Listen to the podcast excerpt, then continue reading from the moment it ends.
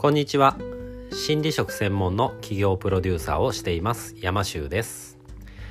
この番組はカウンセラーやコーチなど心理職で起業したい方に向けて起業のお役に立てる情報をお伝えしていきたいと思っております。はい。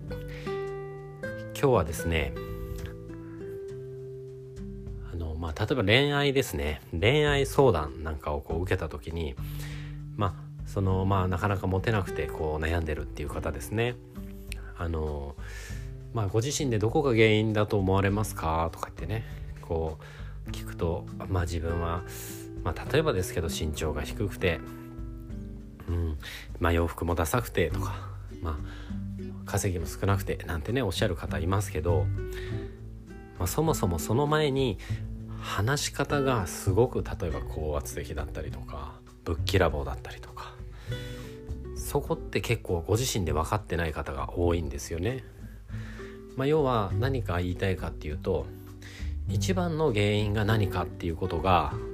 分かっていないっていうことが多いんじゃないかなって。これって、えー、起業当初っていうのもすごくよくあってまあ例えば自分はスキルがないとかそういったことが原因じゃないかなって言ってたくさんねいろんなスキルをこう身につければ自分は起業できるようになるんじゃないかとか。うん。なんかすごくそういうふうに思われてる方多いと思うんですね。やっぱり原因が分かってないとその対策っていうこともいろんなことやってみるんだけどなかなかうまくいかない。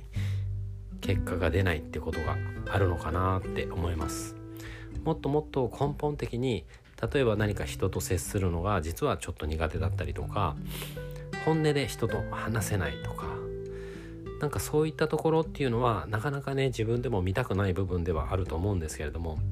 そこが変わるだけですごくあの企業がうまくね進むようになったりとか、まあ、セッションの